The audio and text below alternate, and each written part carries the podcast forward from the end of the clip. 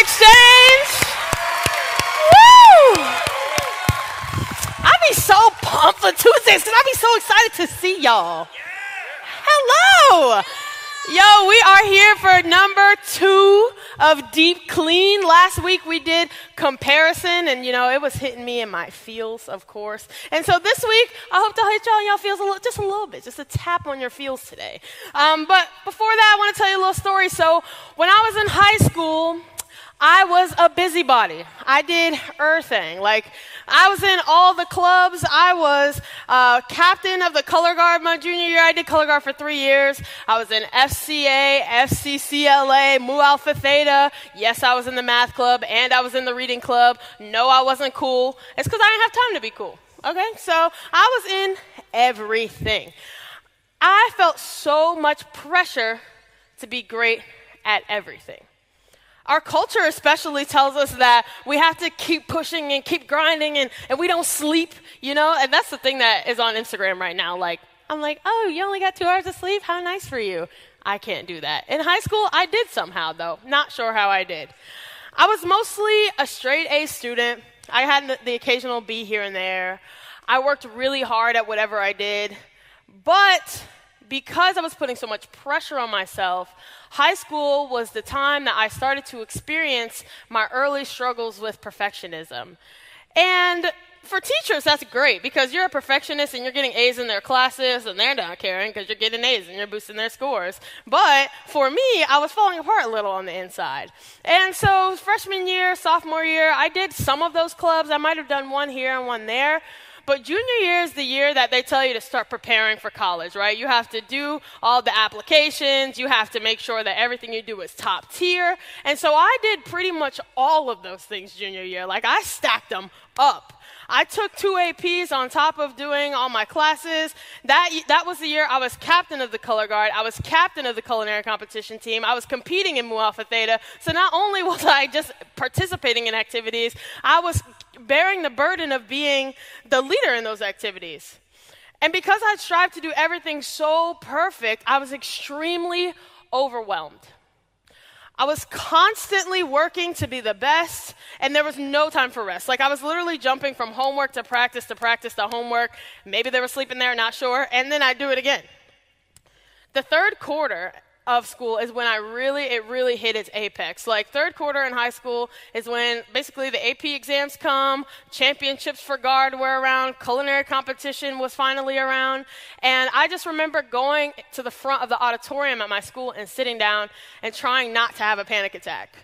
like I was having so much anxiety and of all the pressure I had put on myself that I was just paralyzed. Like, I, I couldn't imagine running at this pace for much longer. And then my coaches started to become frustrated with me, right? I was trying to do everything at a high level, but because I had signed up for so much, there was no way that I could. Like, I was leaving guard, I was leaving culinary practice early to make it late to guard practice. So this coach is mad at me because I left early, and this coach is mad at me because I came late. Homework got heavier and heavier as I was preparing for the exams. And I was also a student leader at church, but just because I was there doesn't mean I was necessarily like mm, absorbing anything, doing my own quiet time with God. Like, I was basically just doing my thing, like being there to be there. And I felt like I couldn't make everyone happy. And maybe you're like me and you felt this way too, and you feel pressure, but maybe it might not be pressure to be perfect, you know? Maybe perfection pressure is not the one that gets to you. Maybe you're anxious about being successful. Maybe you're anxious and you're having anxiety attacks about uh, your social situations that you have to be in.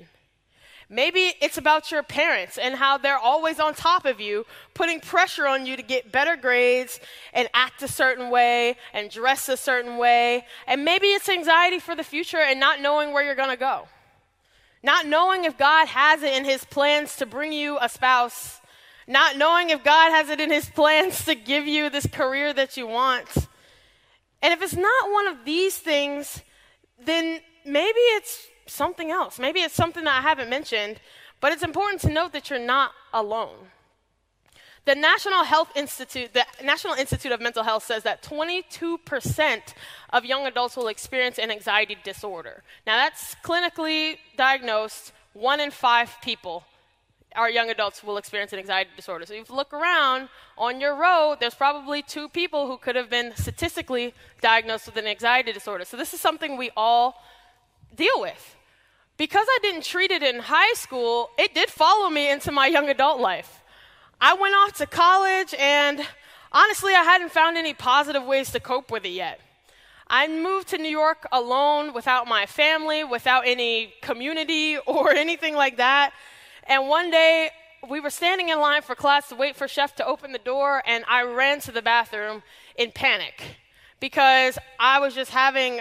If you've heard any of my other talks before, I tell you how my chefs are extra and they roast us all the time. But I was uh, that day, I just couldn't take it, and I went in there. I went into the bathroom and I had like six minutes to get back to class, and I went in there, had a panic attack. Like I was shaking, I was crying, I was breathing heavy, and then I had to wipe my eyes and go to class. Like, it didn't just happen once, it was a cycle of me doing it over and over and over and over.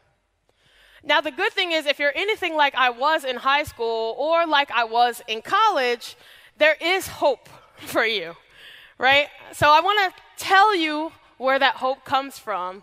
There's a story in Mark chapter 2 that I'd like for us to turn our attention to. So, Mark chapter 2, verse 1 to 5 reads When Jesus entered Capernaum after some days, it was reported that he was at home. So many people gathered together that there was no more room, not even in the doorway. He was speaking the word to them. They came to him, bringing a paralytic carried by four of them. Since they were not able to bring him to Jesus because of the crowd, they removed the roof above him, and after digging through it, they lowered the man on a mat that the paralytic which was laying. Seeing their faith, Jesus told the paralytic, Son, your sins are forgiven. So there's a couple things that are happening here. Jesus is giving a message, and some guys were like, Oh, y'all hear about this man, Jesus? Like, he's healing people. He, I heard he does miracles. I heard he does things for people. And I can imagine one of his friends was probably like, Nah, he ain't doing miracles. And he was like, nah, come on, let's take our friend. Like, he's paralyzed, and we really don't have any other choice, right? So we're going to put him on this mat, and we're going to take him to Jesus. But there was no room for them to get in. They said that there was no room. There was no room in the front, the back. Everybody was standing squished like sardine cans. But they weren't done trying. They hoisted their paralyzed friend. Mind you, this is biblical times. There was no elevator. It wasn't like they got an elevator to the roof. They had to fashion something to hoist a grown man on a mat up on a roof and then dis- dismantled the roof to get him down to Jesus. But when they finally got him to Jesus, he forgave the man's, he forgave the man's sins and he healed him. So this isn't just a cool Bible story. I didn't just want to tell you a cool story. Like Jesus has the power to help us with things that are paralyzing us. And the only way that we can get those things healed is if we take ourselves to Jesus. He does not want to see us in pain. He wants us to come to Him when we are hurt, when we are tired, when we are fearful, when we are depressed, and when we are anxious. And we need to do whatever it takes to get to Him. So after leaving college, and I had to come back home, and there were some circumstances that were not under my control that made me come back home.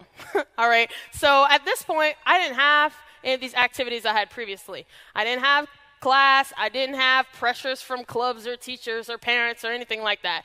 I had two jobs, but it was two part-time jobs. They weren't like super pressury, but I was still waking up with this anxiety. Mind you, I told you I had it in high school, I had it in college, and now I have it at home after college. I had never dealt with it, and I just kept on carrying it through each stage of my life. But there was a time where I was just tired of feeling empty and feeling tense all the time, and I was like, I have to do something about this. Never previously had I talked to God about this anxiety. So I remember there was one day I was driving on Gunn Highway. I remember where I was. and I was just like, God, if you're up there, can you just please do something? Because there's nothing else I, I could do. And I can tell you right now, in this stage of life I'm in, I'm no longer gripped by the anxiety that I was gripped from before. I had to give it to Jesus, and that's the only way that we can receive healing. So it's not that I don't experience anxious moments anymore. It's not that I walk into every room and I'm just cool with everything. But my whole life isn't dominated by it. There's a difference between having a little anxious moment, oh, I have to do this thing that I'm not familiar with, and I wake up and my body is gripped with anxiety. My, my body is now dominated by Jesus. My life is dominated by Jesus. And my life is overseen by peace. And the only way you can get that peace is through the Father. Have you ever needed to get somewhere? And this always happens when you're running late. Like, you know, when you're running late, you hit all the red lights, everything. You always lose something, right? So, you ever running late and you lose your keys? And you know you can't physically leave your house until you find your keys. So you're frantically looking everywhere. Oh, and then you find your keys and you're like, whew, of course, they were in the place I looked three times. Not sure how I didn't see them the first three times, but whatever. Then you grab your keys and you put them in your car and you leave in peace, knowing that I have my keys now and I can get to where I need to go. Well, let me tell you, if you don't have Jesus going with you, you aren't going anywhere because he is the key. He is the key to take you to, in peace where you need to go in life. In Jeremiah 29 13, Jesus tells, that, that, tells us that when we seek him, we will find him when we seek him with all our hearts. We need to be willing to take the roof off of our comfort and seek Jesus and take our worries to him. Not just sending him with one prayer, not just sitting with your anxiety and expecting him to magically come and take it from you. You have to give it to him. The men who brought their friend who was paralyzed stopped at nothing until they got healing from, for him. You have to seek that healing for yourself, and the only way to do that, and the only way to have peace is through Jesus. And so maybe this isn't your problem. Like maybe anxiety is not the problem that you're dealing with, but I bet you you know someone who is. Considering one in five of us are clinically diagnosed with an anxiety disorder, have you shared Jesus with them? Have you given them the tools to get to the key for peace? Have you told them that there's somewhere they can take their anxiety? And if they're not taking it to Jesus themselves, can you put them on the mat and take them to Jesus yourself? Have you thought to be in their mess with them? Because once you get in someone's mess with them, just like the men, they weren't paralyzed. The people who took their friend to Jesus were not paralyzed, but they got into that man's mess with him, and then he could receive healing. So you might ask myself, Tay, I hear you telling me to take my anxieties to Jesus, right? That sounds all fun and all. But how? like, how do I even do that? Well, I would tell you that's a good question exchange. Thank you for asking. First, I'm going to tell you that we should turn our attention to Philippians 4, 6 to 7, and it reads, Do not be anxious about anything. Don't worry about anything, but in everything, through prayer and petition with thanksgiving, present your requests to God, and the peace of God, which surpasses all understanding, will guard your hearts and minds in Christ Jesus. So God knew we were going to feel anxious, and that's why He tells us to talk to Him, to give it to Him so that He could work it out for us. He knew that you were going to feel anxious about feeling lonely, that maybe you don't have somebody by your side to keep you warm during cuffing season, you know? He knew that you were going to feel overwhelmed overwhelmed by classes and activities and, and wanting to have a promotion and feeling society pressures that maybe I haven't gotten married by the time the society tells me I need to, or I haven't got my degree by the time society needs to. And now they're going to, I can tell you that those questions don't ever stop. Like, I just got married. People are like, when are you going to have a kid? When are you going to buy a house? Like, God knew that we were going to feel overwhelmed by questions of society. He knew that we were going to feel like we were losing control, that we were not going to have control over where our life was headed and it was going to put us in a dark hole. He knew you would feel anxious about feeling worthy. He knew that you weren't going to feel that you were good enough. That's why he tells us directly don't worry about anything. It's a direct command from God. What does he tell us to do instead of being anxious? The verse says, In everything, through prayer and petition with thanksgiving, present your requests to God. The next verse after, he tells us not to be anxious and to bring our worries to him. Verse 8 says, Finally, brothers and sisters, whatever is true, whatever is honorable, whatever is just, whatever is pure, whatever is lonely, whatever is commendable, if there's any moral excellence, and if there's anything praiseworthy, dwell on these things. So, this is what the Bible commands us to focus our thoughts on and so we're supposed to use this as a checklist whenever we come across some thoughts. So if you're having anxiety about not being married yet, think, is this true? Like, did God directly command in His word that thou shalt must be married by 22? I missed that verse, so if you find it, let me know. Is it honorable? Am I honoring God with my thoughts right now? Is it just? Is it pure? Is it lovely? Is it commendable? If it's not, I have to replace that thought with something that is. Is what I'm thinking about or what I'm worried about something that literally hasn't even happened yet? The basic definition of anxiety anxiety is defined by a feeling of worry, nervousness, or unease, typically about an imminent event or something with an uncertain outcome. So, from this definition, and also from my experience, I found that anxiety is the cross between fear and control. Fear that something bad is going to happen, and not being able to control the outcome. And when you mix these two together, it's the perfect recipe for anxiety. For example, you might be example you might be anxious about a test, right? You're thinking, "Oh my gosh, I came into class, I don't know any of this material. I'm going to fail this test, and then my grade is going to drop, and then I'm not going to get a good career, and then I'm not going to get I'm, go- I'm not going to get a house because I won't have any money, and then I'm going to live on the side of the road. And this test is the breaking point um, whether I'm going to live on the side of the road or if I'm going to have a house and be happy. Like, like we all laugh, like that sounds funny, but like this is how our thoughts spiral. Like if we don't take control of them in the middle of that, they take us into places that we have no business being. This is just one moment in time, and we have to take our thoughts captive and not let them run wild. So, in the middle of this spiral, we have to think would Jesus want me to keep thinking about this, or is this something that I need to give to him?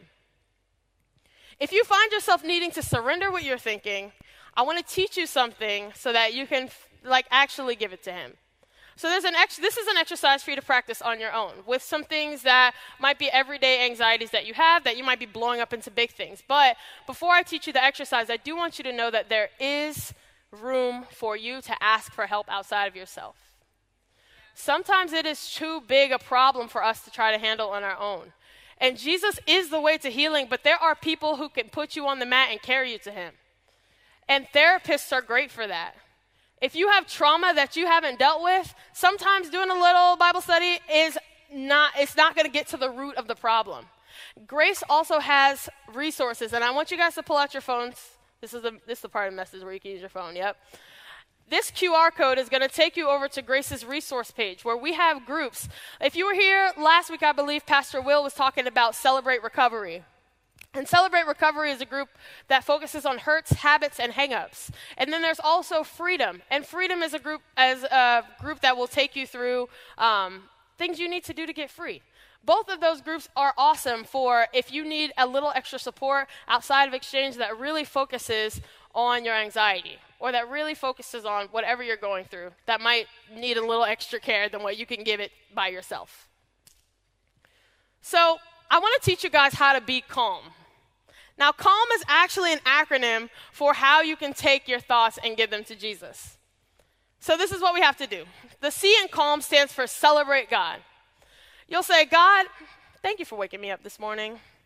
Thank you for putting food on my plate. Thank you for putting gas in my tank. Thank Him for anything you can think of if there's not something specific like in your life that's like going really great right now. The A in calm is ask God for help. God, I need help right now. I am really worried about this test. I, I, am, I am thought spiraling out of control, and I need you to come and take this anxiety from me. The L in calm is to leave the problem with God. But God, I know that you're bigger than this problem, and I know that your word tells me not to worry. So I want to leave this worry with you and focus on what is true, what is honorable, what is just, and what is pure. And the M stands for meditate on good things. So I want everybody to repeat after me. When my thoughts get out of control, I'm sorry, I only heard this side of the room. When my thoughts get out of control, I need to remain calm. I need to celebrate God, ask Him for help, leave the problem with Him, and meditate on good things. Thank you. That, that, you guys did great. Good job. I'm proud. Yes. so take a picture of this because uh, you're not going to remember it later. I promise you, you won't. It's going to leave you. Okay? So right now, you might be asking me, okay, that M, that M part, meditate on good things. What is spiritual meditation? Some of y'all are thinking about a monk that sits on the floor and like levitates. Like that's in becoming one with the universe. Like that's not what I'm talking about at all. Meditation is simply thinking about something over and over and over until it becomes ingrained in your heart and your spirit. So there's a couple ways that you can meditate. You can read a verse over and over to yourself. You can memorize it and speak it. You can write it down repeatedly. You can listen to the Bible audio and you can recite them to yourself throughout the day. So there's several apps. I mean, we're always on our phones. There's several apps that can help you with that. One, the Bible app, you can press play and they will read you the Bible. There's also uh, a, an app I just downloaded recently called Verse Locker. It's really cool because you can download memory verses and it will play it over and over for you. And you can do it like a game. Instead of scrolling on your Instagram, you could be getting into God's Word instead. Because a lot of us leave Instagram feeling more anxious and not less. Right? Yeah. so maybe download something on your phone that's going to keep you your hands busy instead of scrolling. So, right now, I want everyone to take a moment to try this exercise with me. So I, I would like everyone to close your eyes. And I want you to think about something that you're anxious about.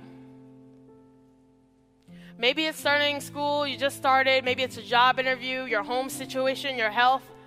Whatever it is, I want you to think about it. Now, if you feel anxious, I want you to think is this thought something God would want me to meditate on? Is it true? Is it honorable? Is it worthy of praise? Is it excellent? Now, because I asked you to think about something you're anxious about, it probably isn't. So, first, silently to yourself, celebrate God for something He's done for you.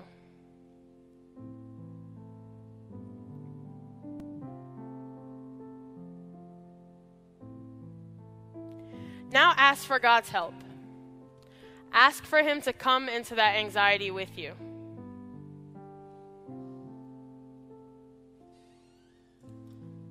Now leave the problem with God. Leave it right here in this room and do not take another step outside of this room with it. Tell Him right now that you are going to give it to Him and then ask for peace instead.